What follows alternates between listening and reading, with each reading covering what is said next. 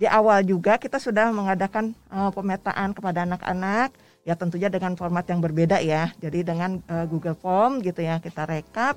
Jadi ketahuan anak-anak itu yang minatnya ke satu jurusan berapa orang di PTN mana gitu. Jadi memang itu untuk uh, tujuannya itu adalah tidak menumpuk gitu di satu jurusan. Jadi itu yang jadi akhirnya mereka itu melakukan uh, konsultasi atau konseling secara insen sama guru BK. Guru BK ya, ya, ya itu contohnya.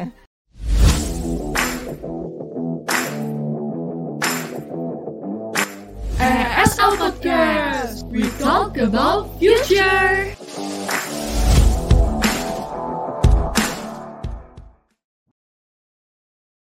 akhirnya mereka itu melakukan uh, konsultasi atau konseling secara insen sama guru BK. Oh, guru BK ya, ya, ya, itu contohnya.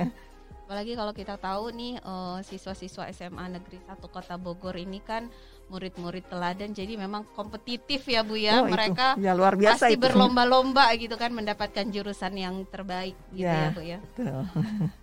Oke, terima kasih Bu Deti. Nah, jadi Bu Deti gimana nih tips-tipsnya nih supaya teman-teman tuh nggak galau lagi gitu dan nggak salah milih jurusan?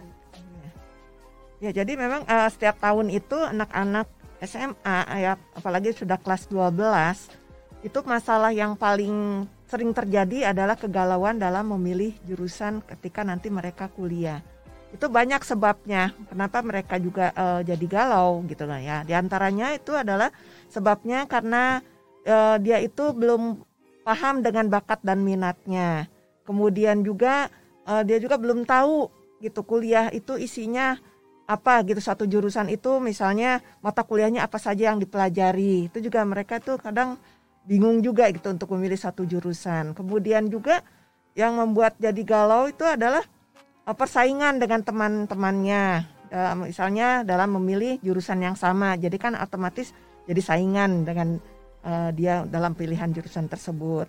Uh, kemudian lagi uh, misalnya juga dengan perolehan tahun sebelumnya, biasanya gitu juga perolehan tahun sebelumnya misalnya tahun lalu uh, ada yang diterima di SL dua orang gitu, sedangkan sekarang yang minatnya lima orang misalnya gitu, itu pun uh, mereka itu memperhitungkan atau mempertimbangkan gitu dengan kemampuannya dan juga yang membuat juga galau biasanya juga ini uh, perbedaan gitu, perbedaan pilihan dengan orang tua. Oh iya. iya.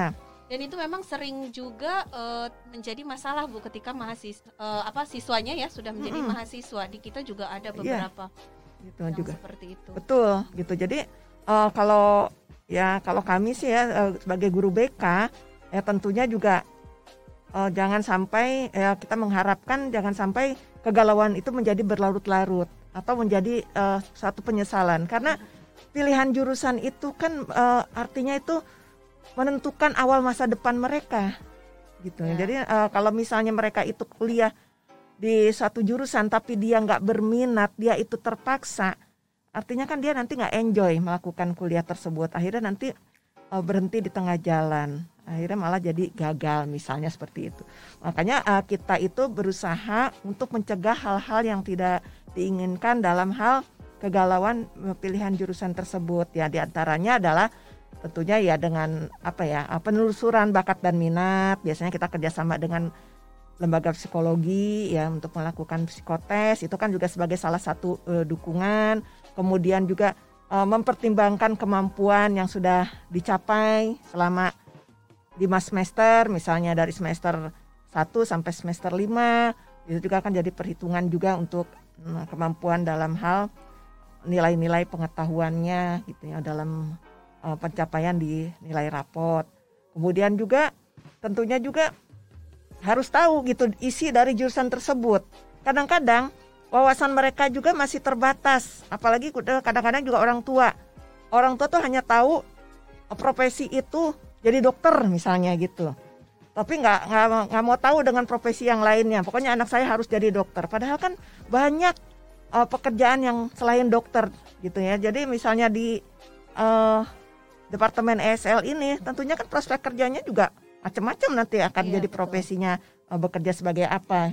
Nah, itu pun uh, itu harus juga uh, kita sebagai guru BK tuh menjelaskan baik kepada orang tua maupun ke pada anak-anak ya tentunya juga biasanya menjelaskan itu nggak dari guru BK aja kita juga kadang memanggil narasumber dari pihak perguruan tinggi kemudian juga uh, penjelasan juga dari anak-anak alumni itu juga bisa menjadikan uh, wawas, wawasan itu bertambah gitu buat anak-anak. Uh, karena ya itu terbatas sekali gitu kadang-kadang wawasan anak-anak itu. Taunya jadi dokter atau jadi uh, ahli hukum atau jadi pokoknya yang sering te, yang sering mereka lihat mungkin ya atau yang sering mereka uh, baca gitu profesi-profesi yang terkenal. Padahal kan banyak sekarang profesi-profesi itu yang kadang tidak terduga siapa sih yang nyangka sekarang ada profesi youtuber misalnya gitu iya, ya betul. Uh, tentunya kan youtuber itu juga sebenarnya nggak pakai kuliah juga bisa jadi profesi youtuber gitu kan gitu jadi ada hal-hal yang memang harus diketahui oleh anak-anak untuk prospek pekerjaan mereka nantinya. Tapi kan tidak selalu juga harus mungkin ya tidak harus selalu linear mungkin juga. Hmm. Tapi kan memang akan lebih baik itu linear dengan uh, jurusan yang dia pilih.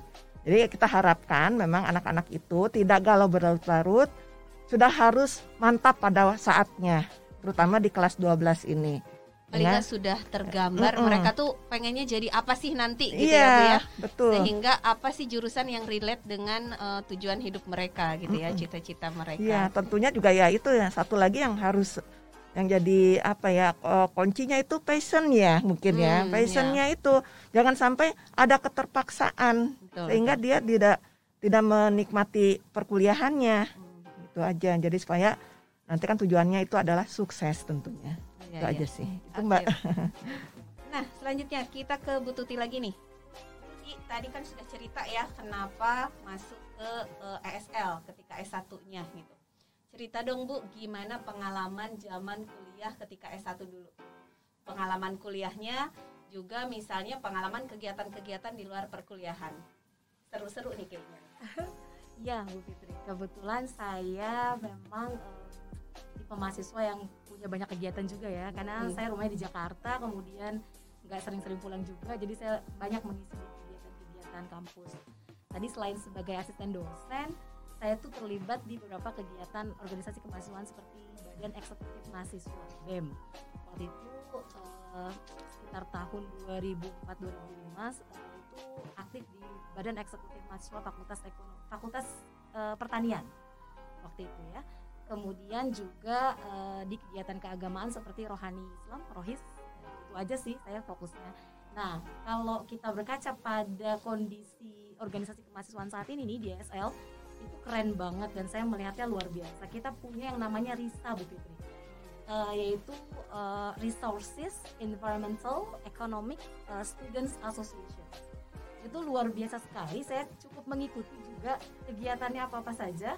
Uh, luar biasa mengaplikasikan keilmuan terkait ekonomi pertanian, sumber daya dan lingkungan yang yang memang mereka dapatkan di perkuliahan. Salah satunya mereka mengembangkan bank sampah, kemudian penanaman pohon di beberapa wilayah yang merupakan binaan uh, departemen kita, departemen ESL. Itu sih yang uh, luar biasa dan setahu saya berkaca dari hal itu memang di IPB ini secara umum uh, organisasi itu berkembang. Kalau dulu waktu zaman saya satu departemen tuh belum tentu punya uh, organisasi kemahasiswaan ya. Uh, yang tempat di mana mahasiswa itu bisa uh, apa sih ap mengaplikasikan. Apa sih keinginan mereka tuh bergerak di bidang apa dan lebih kepada bagaimana aplikasi gitu ya. Action gitu kegiatan aktivitas-aktivitas. Tapi kalau sekarang saya lihat hampir satu departemen punya satu organisasi ya Bu Fitri ya minimal gitu. Mahasiswaan ya. Betul kemahasiswaan Berarti mitos ya Bu ya itu katanya kalau di IPB tuh karena saking banyaknya tugas mereka jadi nggak bisa punya aktivitas di luar kuliah. Oh, mitos tuh. Itu mitos itu, atau fakta? Itu zaman dulu kayaknya. Oh, zaman fakta. Dulu. fakta tapi zaman betul, dulu, ya? betul. okay. Tapi kalau zaman sekarang yang saya lihat hampir mahasiswa satu angkatan itu terlibat di aktivitas uh, organisasi RISA itu sendiri. Jadi kalau pengurus jelas ada hanya beberapa, tetapi kalau untuk aktivitasnya saya rasa euforianya luar biasa dan uh, semua hampir semua tuh terlibat. Mitos lah Fitri kalau misalkan kalau sekarang itu udah mitos ya karena IPB sendiri mendukung kegiatan-kegiatan mahasiswa ya Sama. dalam pencapaian kampus merdeka yang kata Pak Menteri itu juga ya Bu ya? Oke, jadi teman-teman nih kalau uh, apa mau masuk ke IPB khususnya ke SL nggak perlu takut nggak bisa beraktivitas di luar kuliah ya Bu. Tuti. Nah, ini masuk ke yang paling penting nih. Menurut Bu Tuti, kenapa sih teman-teman SMA tuh ya harus memilih jurusan ESL? Oke, okay. well, ya, uh, sebenarnya seperti yang sudah saya, saya jelaskan, tapi saya akan pertegas bahwa di, di, di dalam departemen ya departemen ESL ini ekonomi sumber daya dan lingkungan itu berisi tiga keilmuan yang nantinya pada saat teman-teman masuk ke SL itu akan mendapatkan semuanya. Jadi nggak pilih-pilih gitu. Yaitu apa yang didapatkan? Keilmuan tentang ekonomi pertanian, ekonomi sumber daya dan juga ekonomi lingkungan. Nah, kalau kita tanya kenapa ada apa apa sih pentingnya ekonomi pertanian, sumber daya dan lingkungan? Kita tahu memang kita selalu kacamatanya dari perspektif ekonomi nantinya ya dan itu ekonomi itu jauh lebih luas gitu ya. Kalau kita bicara pertanian, maka Xenophon mengatakan bahwa agriculture is the mother of all art. Apa tuh artinya? Berarti ekonomi apa pertanian itu adalah ibunya dari semua bidang, ibunya semua budaya. Jika pertanian berkembang, maka budaya-budaya lain, bidang-bidang lain itu berkembang. Dan sebaliknya jika pertanian hancur, maka budaya dan bidang lain juga akan hancur. Kita tahu kenapa betapa pentingnya sektor pertanian berkaitan dengan pangan gitu ya dan uh, dan kita ESL ini akan melihat dari perspektif bagaimana ekonomi pertanian itu berkembang. Kemudian kita lihat bagaimana ekonomi sumber daya luar biasa. Kita sebagai manusia hidup, ya kan makhluk hidup, kita membutuhkan sumber daya. Dan kita tahu di bumi ini banyak sekali sumber daya sumber daya yang sifatnya non renewable dan juga renewable. Dan itu kita bahas ulas bagaimana pengelolaannya dari perspektif ekonomi dan bagaimana impactnya terhadap masyarakat ya kan di dalam di, di, di divisi atau di bidang ekonomi sumber daya DSL dan yang terakhir ekonomi lingkungan luar biasa. Kalau teman-teman lihat sekarang semua tidak ada yang tidak dikaitkan dengan lingkungan. Sustainability. Jadi kita boleh betul Bu Beauty kita boleh mencapai bagaimana kemakmuran, bagaimana welfare, kesejahteraan, tetapi kita nggak boleh lepas dari sustainability. Dan itulah menunjukkan bahwa aspek lingkungan sangat penting. Nah, bagaimana ESL itu mengkolaborasikan ekonomi pertanian, sumber daya dan lingkungan sehingga menjadi sesuatu kesatuan yang nantinya akan sangat bermanfaat untuk masa yang akan datang. Itu mungkin. Jadi bermanfaat menjadi apa pun kelak gitu ya Betul. setelah uh, lulus dari kuliah nih lulus dari ESL entah misalnya menjadi uh, apa namanya misalnya pegawai negeri gitu kan atau misalnya menjadi peneliti atau misalnya juga menjadi pegawai swasta atau misalnya di NGO gitu ya ilmu-ilmu di dalam SL ini pasti kepakai ya Bu ya betul sekali dan memang memberikan prospek uh, karir yang cukup juga ESL ini ya. Betul ya. Sekali. Kalau kita lihat berdasarkan data ya, kita melakukan kita mencoba untuk mentrace data yang ada gitu. Kita juga lihat bahwa mahasiswa kita, lulusan kita tuh banyak yang bekerja di kementerian kementerian-kementerian seperti Kementerian Lingkungan Hidup. Kalau sekarang namanya Kementerian Lingkungan Hidup dan Kehutanan ya. Nah, itu sangat related dengan kita. Kemudian bagaimana dengan ekonomi uh, dengan Kementerian Pertanian, kemudian ada juga yang di Bapenas gitu ya. Kemudian uh, jelas ada ya beberapa yang sebagai peneliti gitu dan juga sebagai uh, dosen ya pengajar begitu dan juga di lembaga-lembaga nasional internasional itu juga cukup banyak uh, dan tidak menutup kemungkinan uh, kenyataannya juga berdasarkan data lulusan ESL juga banyak yang bekerja di bank gitu ya itu kan karena ekonominya memang kuat juga betul ya. sekali ya jadi nggak usah takut meskipun ini jurusan satu-satunya di Indonesia jadi prospek kerjanya nggak ada gitu. Nggak usah takut ya Bu ya, ya. Itu sangat salah. Nanti kita bisa lihat gitu datanya ya bahwa lulusan-lulusan kita alhamdulillah luar biasa di luar sana. Bisa ESL buktikan gitu Betul gitu ya. sekali. Oke, baik. Terima kasih Bu Tuti. Nah, Bu Tuti, Nah, tadi kan sudah cerita nih ya, kenapa teman-teman SMA tuh harus memilih jurusan ESL, tapi bisa diceritakan lebih uh, detil lagi nggak sih Bu kira-kira kegiatan apa sih gitu kan atau hal-hal apa yang uh, menarik gitu yang biasa ada di ESL ya um, selain melakukan perkuliahan pada umumnya begitu ya perkuliahan di kelas sebelum pandemi atau kan kalau sekarang berarti kuliah online gitu ya kita uh, di ESL itu banyak sekali mata kuliah mata kuliah yang memiliki praktikum jelas karena kita memang ekonomi applied ya Bu ya karena ekonomi yaitu e, di bidang pertanian sumber daya dan lingkungan. Jadi apa ya mahasiswa mendapatkan materi-materi pendalaman-pendalaman terkait pertanian, lingkungan, sumber daya di dalam praktikum-praktikum tersebut. Nah, yang menarik itu salah satunya adalah selain perkuliahan perkuliahan mahasiswa juga melakukan field trip ke lapangan gitu sebagai contoh aja uh, kita beberapa mata kuliah seperti ekonomi wisata misalkan itu melakukan field trip ke beberapa lokasi seperti Bromo kemudian uh, untuk valuasi ekonomi sering melakukan uh, field trip uh, ke Kepulauan Seribu. Kemudian untuk mata kuliah ekonomi produksi juga melihat bagaimana pertanian di Lembang Bandung. Ya itu sebagai salah satu contoh saja. Banyak sekali kegiatan kegiatan-kegiatan lapang yang kita lakukan. Uh, itu membuat mahasiswa nantinya enjoy juga uh, bagaimana traveling itu menikmati tapi juga dapat inti intinya keilmuannya seperti apa. Jadi nggak membosankan ya bu ya? betul nah tapi kan ini katanya nih uh, belum tahu nih pandemi kapan berakhir gitu ya kira-kira kalau field trip gitu gimana tuh bu gitu apa ada virtual gitu atau gimana? Ya itu uh, kalau yang sudah kami lakukan kemarin memang dalam konteks summer course ya, itu kerjasama dengan banyak sekali negara-negara di dunia, gitu ya, dan itu memang dilaksanakan secara virtual.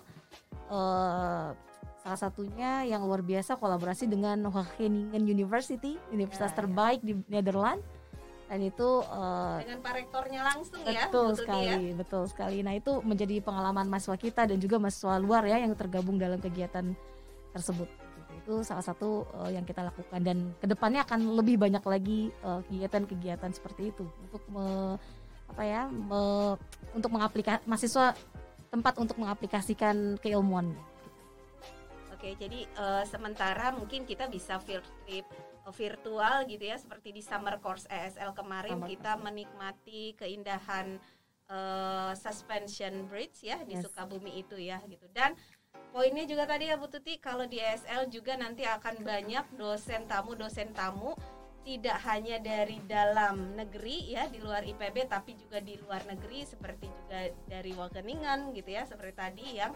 rektor Wageningennya juga memberikan materi di summer course ESL ya. Baik, terima kasih Bu Tuti. Bu Deti, kan tadi Bu Deti sudah uh, cerita ya gitu bahwa kemarin sudah uh, melakukan pengelolaan SNPTN nih buat teman-teman SMA ya yang uh, memilih jurusan di perguruan tinggi melalui jalur undangan gitu. Nah, ada jalur-jalur masuk apalagi sih Bu gitu ya yang masih tersedia nih untuk teman-teman SMA ikuti untuk mereka masuk ke perguruan tinggi. Uh, untuk jalur masuk setelah SNPTN ini yang sedang uh, saya urus juga nih ya kepada anak-anak SMA ini adalah jalur uh, tes. Yang oh. Jadi uh, jalur uh, UTBK atau SBMPTN uh, kemudian juga ada nanti ada jalur mandiri gitu. Ada juga jalur internasional. Kemudian juga khususnya mungkin untuk IPB ini ya, saya juga sedang menangani USMI IPB yang vokasi. Oh, yang ya, karena vokasi ya, Bu, ya, ya? kebetulan jadwalnya diperpanjang nih sampai akhir Maret. Uh, jadi masih ada anak-anak juga yang daftar. Uh, kemudian juga jalur PIN yang jalur PIN itu kan prestasi internasional dan nasional IPB Nah, kebetulan juga memang eh, di SMA 1 Bogor eh, ketua OSISnya daftar untuk jalur ketua OSIS. Oh iya. iya. Di IPB ada sekarang jalur ketua iya. OSIS memang. Ya. ya itu sedang kami urus juga. Kemudian juga ada yang berminat juga jalur ini yang IPB itu BUD. Hmm. Yang jalur kemitraan dengan uh, daerah ya uh, Bu ya, beasiswa ya, daerah. Uh, dengan uh, pemerintah daerah atau hmm. dengan perusahaan-perusahaan mitra IPB itu yang kami uh, sedang urus sekarang ini. Jadi uh, kemarin itu juga uh, belum lama mereka itu kan membuat akun LTMPT dulu itu sebelum uh, untuk daftar UTBK hmm. dan berakhir uh, hari ini nih kemudian diperpanjang juga jam tanggal 13 Maret jam 15 tadi berakhir untuk akun LTMPT karena anak-anak SMA itu kalau mau daftar UTBK itu harus memiliki akun LTMPT itu juga alhamdulillah sudah uh, selesai sudah berakhir anak sudah simpan permanen sudah terverifikasi di akun LTMPT-nya untuk nanti daftar UTBK ya nanti salah satu pilihannya tentunya ya IPB gitu ya, ya. mudah-mudahan juga nanti banyak yang minat juga ke jurusan atau departemen ESL, ini, ini ya, ya. itu aja yang kami sedang uh, kelola ini di anak-anak SMA sekarang ini Jadi teman-teman SMA yang belum dapat jurusan gitu ya kemarin mm. di SNPTN nggak usah galau, nggak usah takut, cemas gitu, khawatir masih banyak uh, jalan jalur lainnya, gitu ya, ya. Oh, masih banyak uh. jalur lain gitu untuk masuk ke perguruan tinggi yang diinginkannya. Oke, nah jadi pesannya nih buat teman-teman SMA sekarang nggak perlu lagi galau-galau pilih jurusannya mau ke mana karena teman-teman harusnya sih udah bisa mempersiapkan diri ya nanti mau jadi apa nih gitu kemudian cocokkan dengan informasi-informasi yang ada dari perguruan-perguruan tinggi informasi jurusan yang memang cocok dengan cita-cita teman-teman dan juga ada nih jurusan ESL di FEM IPB University yang bisa support pendidikan dan karir teman-teman tadi yang relate kaitannya dengan ekonomi baik itu di pertanian, sumber daya maupun lingkungan. Bu Deti, kalau misalnya uh, kita minta nih Ibu memberikan pesan-pesan untuk teman-teman SMA gitu. Apa yang Ibu bisa sampaikan? Silakan Ibu. Kepada anak-anakku, anak-anak yang mau lulus SMA, ini jalur masuk ke PTN ini sudah semakin dekat. Yang paling terdekat adalah UTBK. Kemudian nanti ada lagi jalur-jalur mandiri lainnya. Nah, jadi eh, yang ibu harapkan anak-anak ini sudah saatnya memantapkan pilihan, memantapkan pilihannya. Eh, jadi jangan sampai galau yang berlarut-larut, karena sudah ada pertimbangan-pertimbangan mungkin ya dari uh, minat, kemudian dari bakatnya atau juga dari pertimbangan-pertimbangan lainnya. Tentunya uh, sesuai juga dengan persyaratan-persyaratan yang memang uh, yang harus dipilih pada suatu jurusan. Jadi uh, pilihan jurusan itu luas, banyak. Ya, jadi tidak uh, terlalu terpaku sama satu jurusan yang memang menjadi mimpi sejak kecil. Mungkin sekarang kan makin banyak wawasan, bisa jadi pilihan yang lainnya pun banyak juga pilihan seperti itu. Jadi yang diharapkan mantapkan pilihan kalian untuk kesuksesan masa depan. Gitu terima kasih Ya, terima kasih banyak Bu Deti pesan-pesannya itu sangat bermanfaat ya untuk teman-teman sekalian. Kalau dari Bu Tuti gimana nih Bu pesan-pesan buat teman-teman SMA nih? Bagi teman-teman yang sedang menentukan pilihan gitu ya.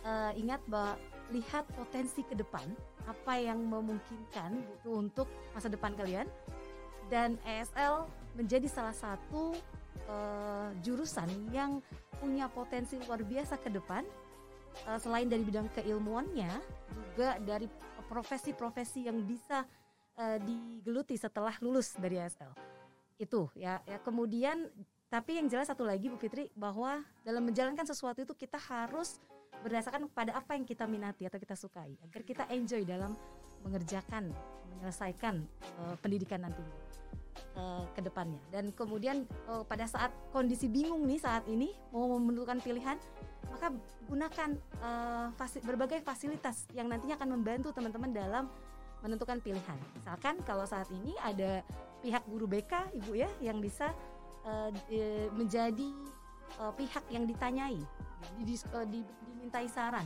untuk menentukan pilihan. Nah, untuk kalau di departemen ESL, jika banyak pertanyaan dari teman-teman, maka bisa mengakses berbagai media sosial yang ESL miliki, seperti Instagram dan Facebook departemen ESL. Jadi ESL juga udah punya banyak medsos ya Bu ya. Betul, Jadi sekali. yang mau tahu gitu kan apa itu ESL gitu dan belum yakin gitu tapi penasaran bisa langsung cus ya ke uh, medsos medsosnya ESL. Baik, terima kasih Bu Deti dan Bu Tuti. Sebelum saya tutup, mau dong gitu ya sedikit closing statement gitu dari Bu Deti dan Bu Tuti untuk teman-teman sekalian. Bu Deti terlebih dahulu, silakan Bu Deti closing statementnya. Closing uh, statement dari saya mungkin juga nggak nggak banyak ya Mbak Fitri ya. Yang jelas uh, bahwa yang diharapkan di anak-anak ini uh, tentunya bahwa Tujuan hidup itu adalah untuk sukses. Nah, kesuksesan itu adalah berawal dari mimpi. Ya, jadi mimpi PTN kalian adalah IPB, sukses bersama IPB. sukses bersama uh, ESL. Wah, Terima kasih. Mantap. Ajib ya closing statementnya dari Bu Deti ini. Dari Bu Tuti, silakan Bu Tuti. Baik, um, uh, lakukan sesuatu dengan dalam kondisi apa pun lakukan sesuatu dengan semangat, kerjakan dan ikhtiar kepada Tuhan yang Maha Esa, uh, dan ingat bahwa ESL ada di sini untuk menjadi salah satu pilihan terbaik Anda uh, di masa yang akan datang. Terima kasih ini Bu Deti dan Bu Tuti yang sudah berkenan meluangkan waktunya di podcast ESL uh, kali ini banyak sekali insight ya yang uh, kita dapatkan dari ngobrol-ngobrol kita tadi supaya teman-teman SMA tuh nggak salah pilih jurusan dan bisa banget pilih jurusannya di uh, Departemen ESL FEM IPB University. Nah, ada pengumuman juga dari ESL ya, dari IPB sebetulnya gitu. Tadi sudah disampaikan Bu Deti bahwa banyak masih banyak uh, jalan ya, masih banyak jalur-jalur seleksi. Yang paling dekat dari IPB itu ada UTMBK atau ujian tulis mandiri berbasis komputer yang uh, pendaftarannya dilaksanakan tanggal 12 April sampai 6 Juli 2021 dan teman-teman bisa melakukan pendaftaran di laman pendaftaran.admisi.ipb.ac.id gitu ya. Jangan lupa save the dan teman-teman juga bisa memilih jurusan ESL di UTMBK. Baik, terima kasih semuanya. Sampai jumpa di podcast ESL yang lainnya. Salam sehat selalu. Assalamualaikum warahmatullahi wabarakatuh. Waalaikumsalam.